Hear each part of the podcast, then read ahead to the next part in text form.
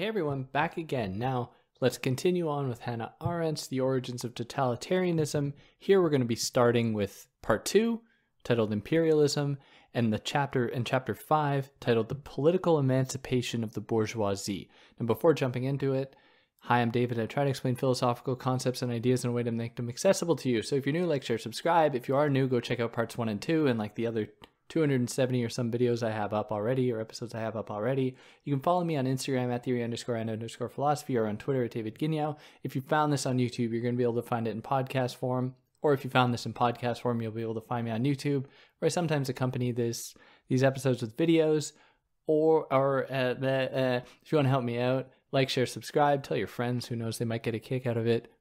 You can help me out monetarily via Patreon or PayPal. If you're listening to this in a podcast platform that allows you to leave reviews or five stars, do those things. It would help me out. And yeah, so let's continue on here now with um, Hannah Arendt's discussion of imperialism. So the last two episodes discussed anti Semitism, and this one now we're going to talk about imperialism before it leads into totalitarianism.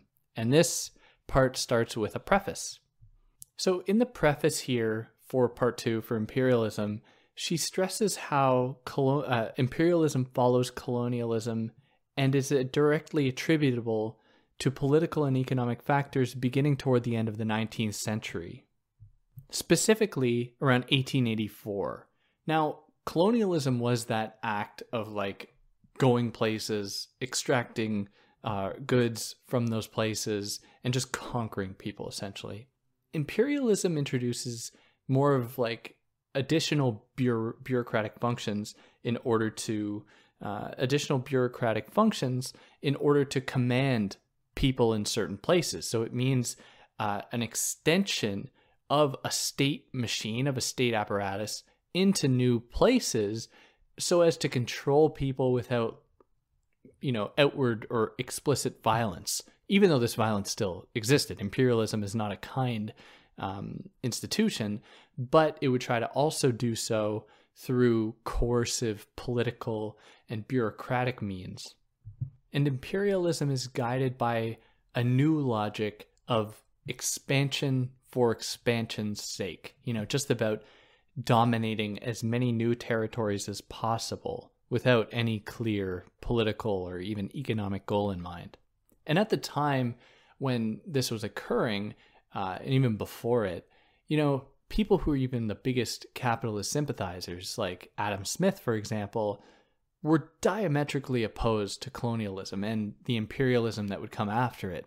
And that is because they aren't lucrative um, for capitalist industry. In fact, they risk spreading things too far, it's too much to manage, and all that. And also, and if you can believe it, like Adam Smith in The Wealth of Nations, which I've done a bunch of episodes on if you're curious, very explicitly says that there were just people living in these places and you know their lives were ruined uh, for the sake of profit. And he's like that you can't do that. And he's obviously guided by the you know john you know very much in the same vein as john stuart mill being like you know you can do whatever you want as long as it doesn't harm someone else. So these colonial efforts were for him not you know not not great. Uh, they did they were bad. Not to mention as well that slavery he was opposed to because slavery is obviously not a good way to actually run business. Uh, and, and anyways, I'm kind of getting off track here, but the point is that this new logic, expansion for expansion's sake, signals a departure from economic um, drives for expansion, where it just becomes about expanding for its own sake. Now, we saw these imperial efforts of Euro- Europe's imperial efforts start to wane and go down after World War II, but then we saw them get picked up by instead the United States, by Russia, by China, other countries that would pick up the mantle of these imperial efforts. And these new imperial formations take on another form altogether. You know, they work for ideological reasons and political ones, not necessarily for economic ones or anything like that.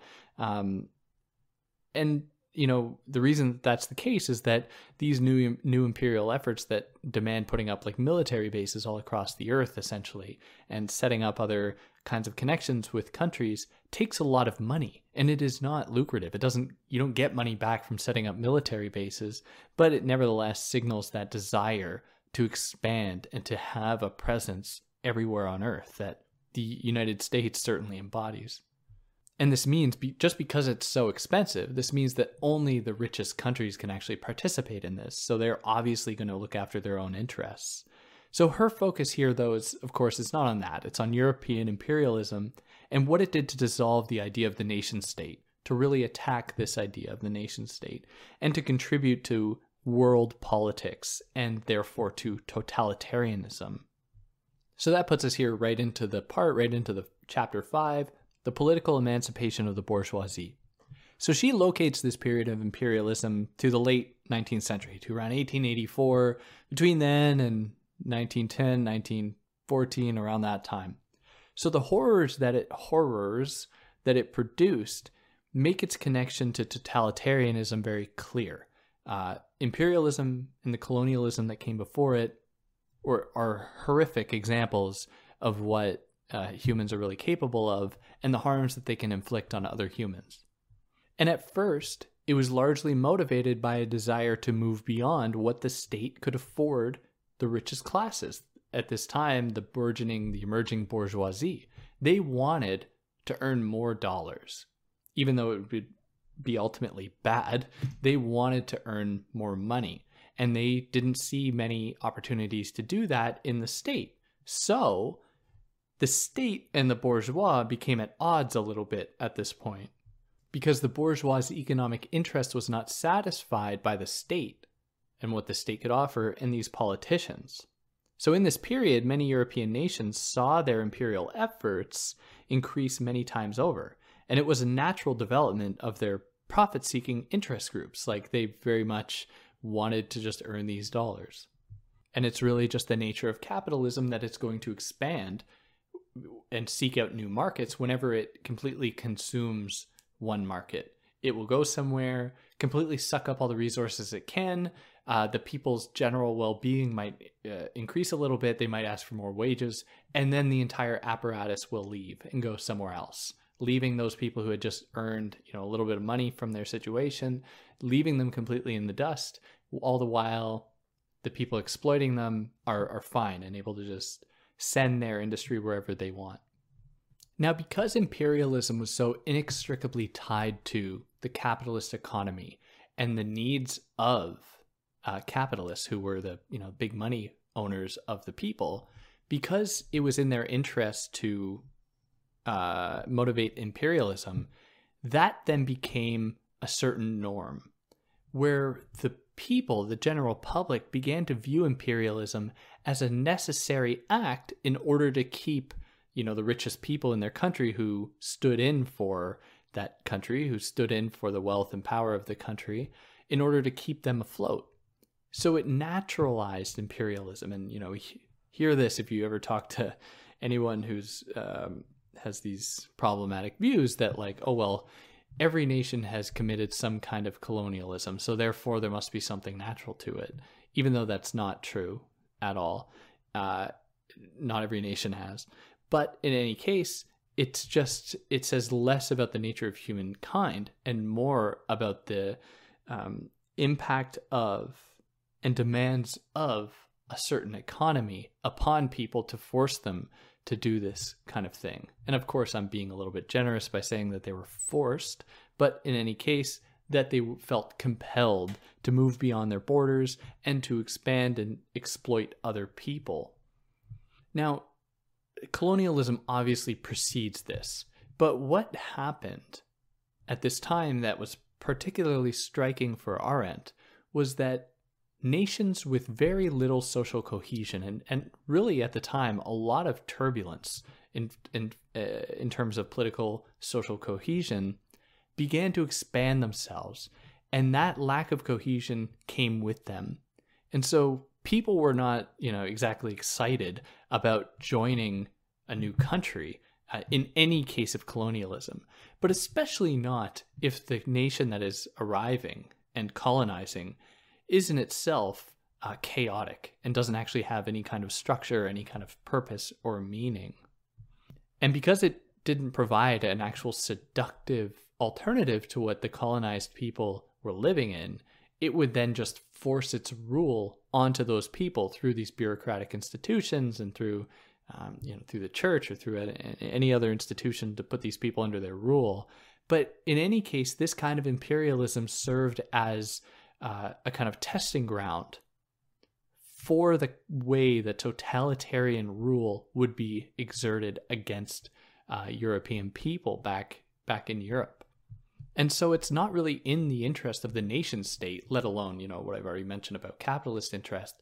It's not really in the interest of the nation state to pursue colonialism and imperialism because then all it does is it introduces new lands, new people to manage, which just spreads the entire apparatus even more thin than it already is.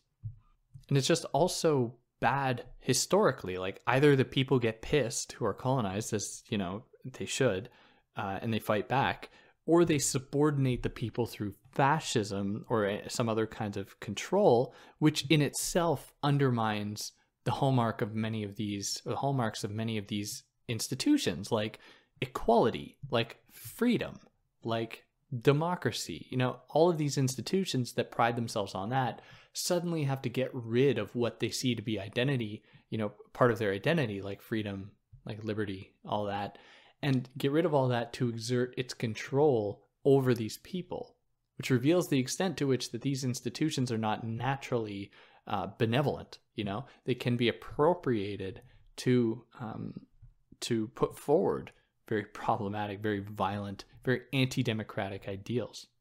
So this, so well, yeah, this produced a tension between uh, political figures at home and those of the imperial, uh, the, the the imperial figures uh, in in in other lands and other nations, and so this only exacerbated the problems inherent to political office to that society.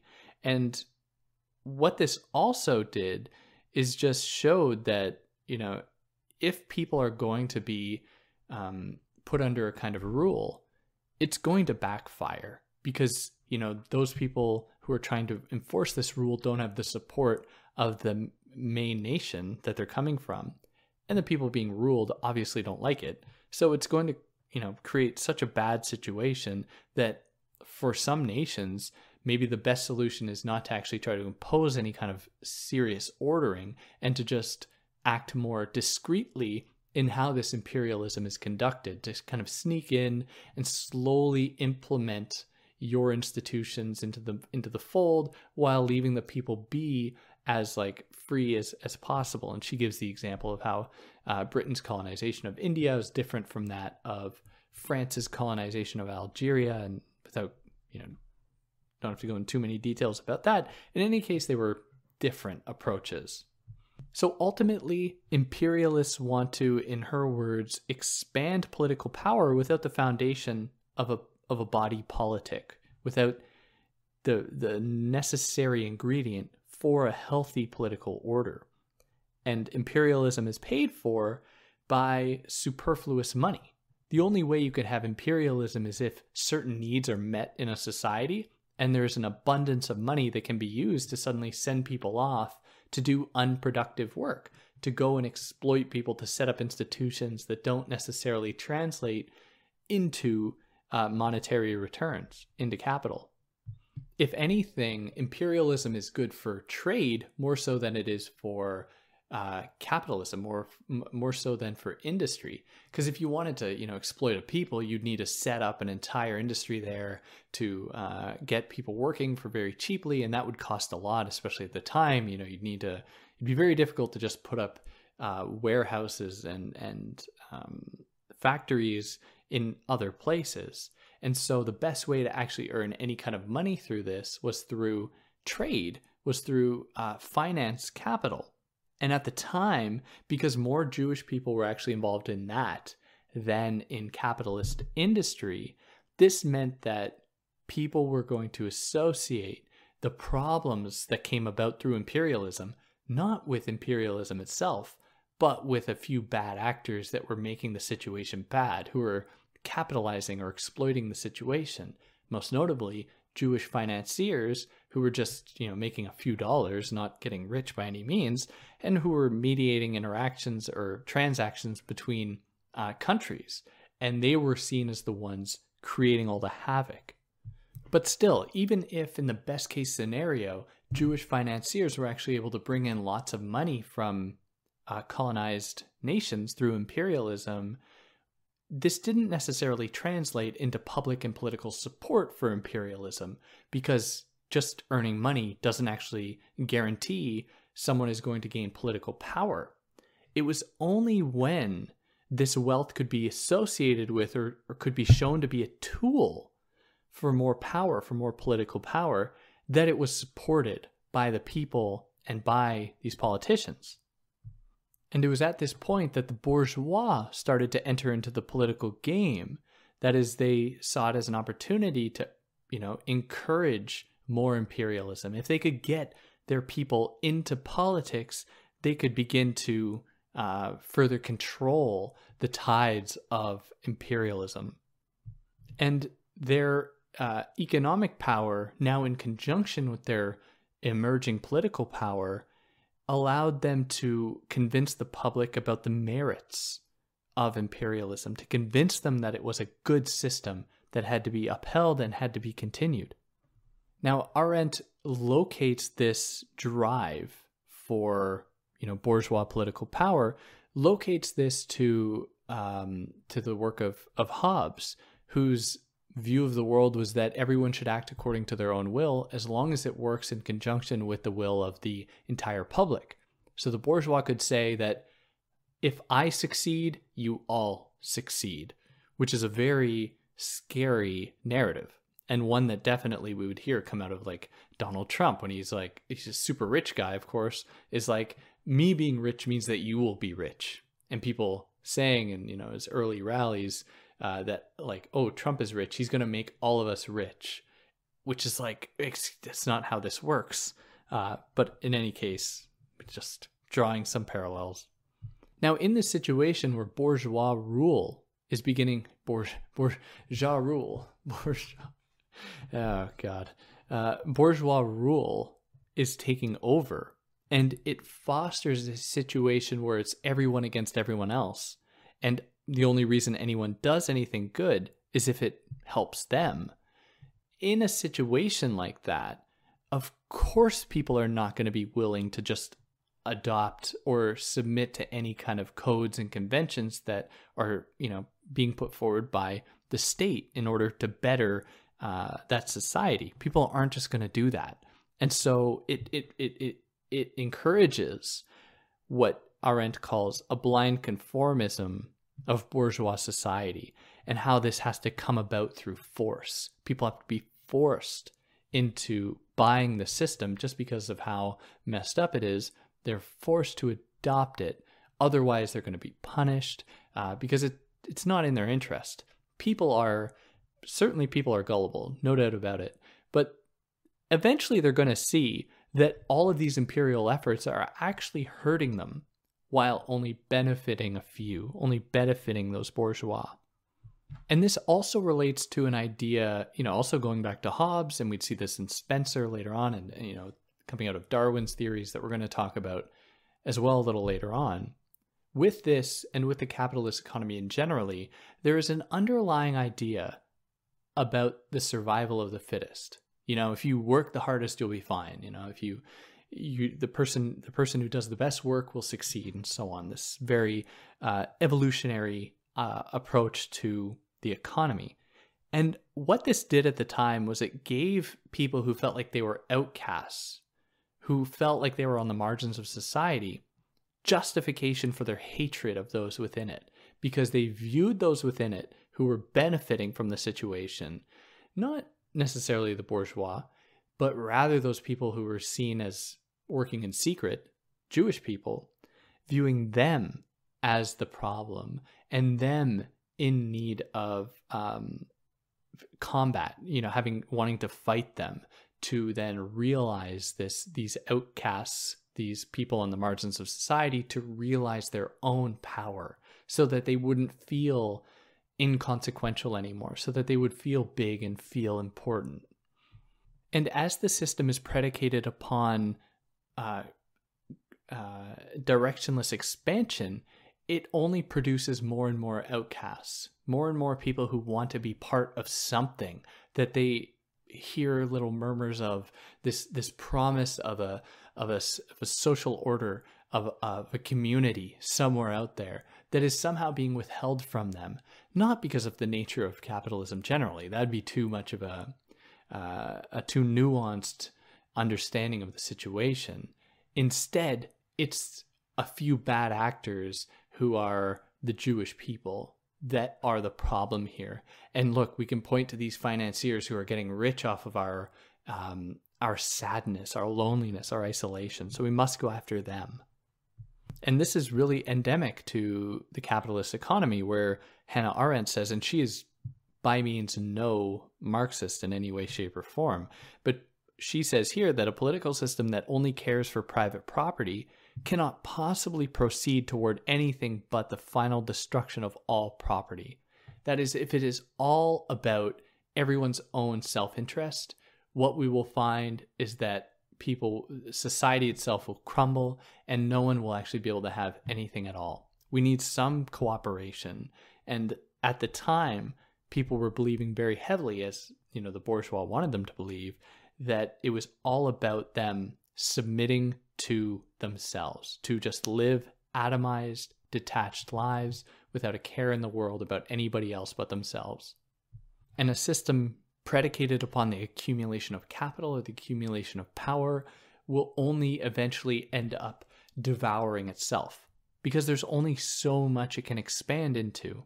The earth is only so big, and so it will eventually have to start turning against itself which just reveals how this, you know, it's totally intractable. The system, it, it is not designed for longevity. It is not designed uh, with the future in mind. It is about the immediate satisfactions of the present, which is ultimately going to, you know, who knows what it's going to culminate into. I mean, we're we're getting the taste of this kind of global expansion right now with what's going on in Russia and, and Ukraine, and we just we have to be very mindful of how um, these things will go and what can be done to curb them to try to make the future a more equitable uh, one that is designed for longevity and for the betterment of, of as many people as humanly possible.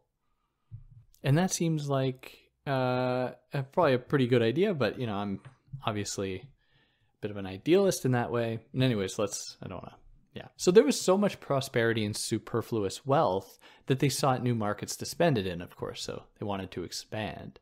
And capital had to be exported to mitigate crises because there's, you know, overproduction can lead to crises. That's certainly what happened in the uh, 1920s, at the end of 1920s with the financial crash in New York, in the United States. Like there was overproduction of goods to the point that people, there was no demand. So suddenly people uh, these industries weren't making money, people couldn't get paid, and everything just collapsed. At least that's my very reductive reading of it. In any case, that's kind of what we were confronted with. So capital had to be uh, exported, had to just be sent off in order to keep uh, the inflation rate at a very manageable pace. And so there, people saw this, yet they were like, wait, I'm poor and we're just sending money overseas to these stupid imperial efforts or to, um, you know, these stupid people just to benefit a few Jewish people who are working these financier jobs. And this just contributed to the culture of hate against um, Jewish people who were seen as being kind of parasitical. And even the bourgeois at the time, which also motivated the Bolshevik, uh, you know, Trotskyite um, it was really, you know, after Trotsky, after Lenin, with Stalin and the Bolsheviks that we'd see that kind of uh, that kind of totalitarianism emerge. But it was largely in response to bourgeois culture and to um, the petit bourgeois culture and, and so on.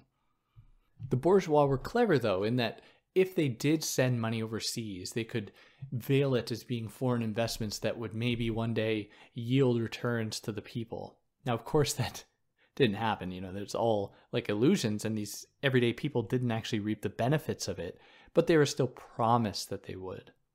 And so there was, you know, a superfluous working class too, what Marx calls the Industrial Reserve Army, where there were so many people uh, wanting to work with growing populations and industries were trying to cut back on jobs as much as possible in order to save money. So what you had is masses of people that were prepared to work but didn't have anywhere to work.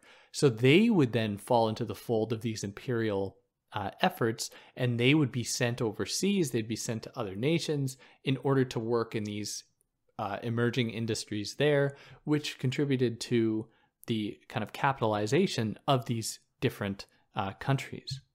So it's no surprise then that these logics, that is, this bourgeois capitalist logic, gave birth to the bourgeois, or gave birth, sorry, to the mob, because the mob is itself something that is directed by individual interests, but people coming together not for community, but for hatred or for like blind passion for a goal that they see all on an individual level will benefit each of them individually. Like what we saw with the Freedom Convoy in Canada, it was about how can we uh, potentially make everything more dangerous for everyone, but let us benefit a few individuals uh, as much as we can. The few individuals that feel themselves to be under threat in this situation.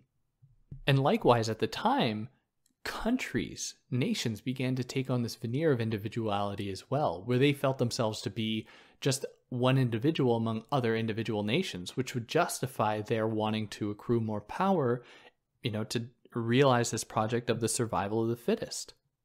They wanted to be the fittest nation that would stand above the rest. And that puts us here into chapter six, titled Race Thinking Before Racism. And this also happens to be a good time for an ad. Yeah, okay, I hope that wasn't too jarring. Here into chapter 6 Race Thinking Before Racism.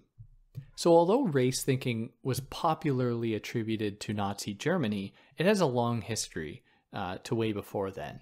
And race thinking, Arendt puts on the same level as class thinking, where race thinking suggests that the history of humankind is about the clash between races, whereas class thinking attributes the history of humankind to uh, the clash between classes, between economic groups.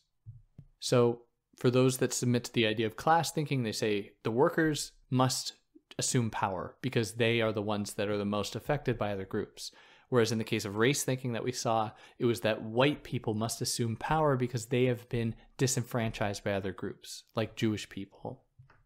Now, the thing about race thinking as opposed to class thinking is that it has a scientific backing to it, even though it's just pseudoscience. Now, for all the Marxists out there who, you know, would say that no, you know, uh, class-based thinking is also based on science. You know, Marx was trying his best to put forward this thing called scientific socialism, and there are those elements there.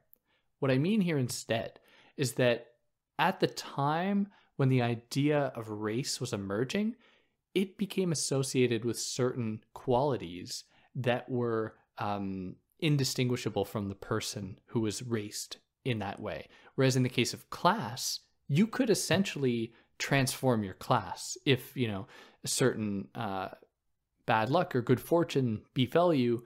You know that could change. Whereas in the case of race, you didn't have that possibility to change, and so science stepped in to say, here are the uni- pseudoscience, I should say here are the universal truths to what it means to be Jewish, or what it means to be black, or what it means to be white. And you must accept these as being truths because I am science and I am telling you that these are truths. Now, of course, Arendt is very clear that this wasn't real science. Instead, this was people using science to justify their messed up beliefs, their discriminatory or prejudiced beliefs, and they would twist science to fit it. So fields like biology or physiology or anything, race thinking was the consequence of those fields, those emerging fields, rather than the causes of them. So it wasn't that people believed that there were races and then used biology to understand the difference. Biology emerged, and then certain ideological figures, certain um, political figures, or other powerful figures used that rhetoric of biology to justify the belief that there were superior races to others. There were and there were inferior races to other races. And so racism and the science that is used to justify it is a very good justification for imperialism. Because if you are able to say to, you know, convince a population that one group of people is uh, naturally subordinate, they're naturally subhuman, you can more easily justify taking their land and taking their resources and, you know, uh, assimilating them, killing them. Uh, you can justify all of these things very easily with the help of science and with the help of racism. But at the time, the nation state was really trying to embrace, you know, as best as it could. Well, maybe I shouldn't give it that much credit, but was trying to ostensibly embraced embrace the idea of equality. So in that way, imperialism, as it is founded upon racism, uh, is anathema. It is opposed. It is the antithesis to everything that the nation state claimed that it stood for, like equality and liberty, which only further exacerbated the hatred that people had of the nation state because it was getting in the way of expanding into these new markets and exploiting these people. Now, interestingly, race thinking might actually have its roots in class thinking. And she provides the example of France, where someone by the name of uh, Boulainvilliers was would describe the aristocracy as being a separate race from everyday people. And she traces this to be one of the first examples of discussing people in terms of like biological race, how the aristocracy are just in themselves a different species almost to everyday people. And at the time, this set the stage for a national division and civil war, of course, that would we know how that turned out. But then later on in Germany, after the Prussian uh, army's defeat by Napoleon, the idea of race was erected to unite people against foreign domination. So this was a pretense for nationalist wars.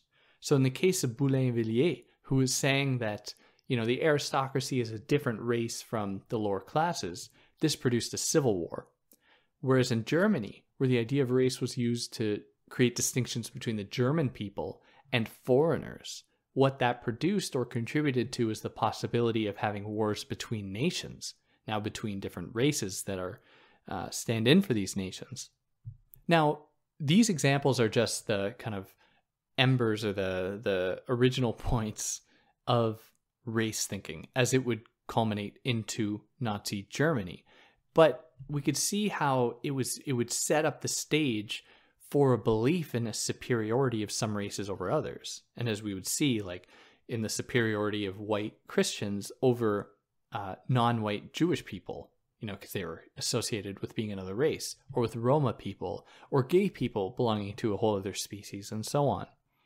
Now, in terms of the actual discussion of race, as we might be more familiar with it today, we see this really come about uh, in the mid 19th century in France as well, with the work of um, Altel de Gobineau, or Arthur de Gobineau, Altel de Gobineau, who was uh, who wrote the um, the text that's titled Essai sur uh, sur l'inégalité des races humaines.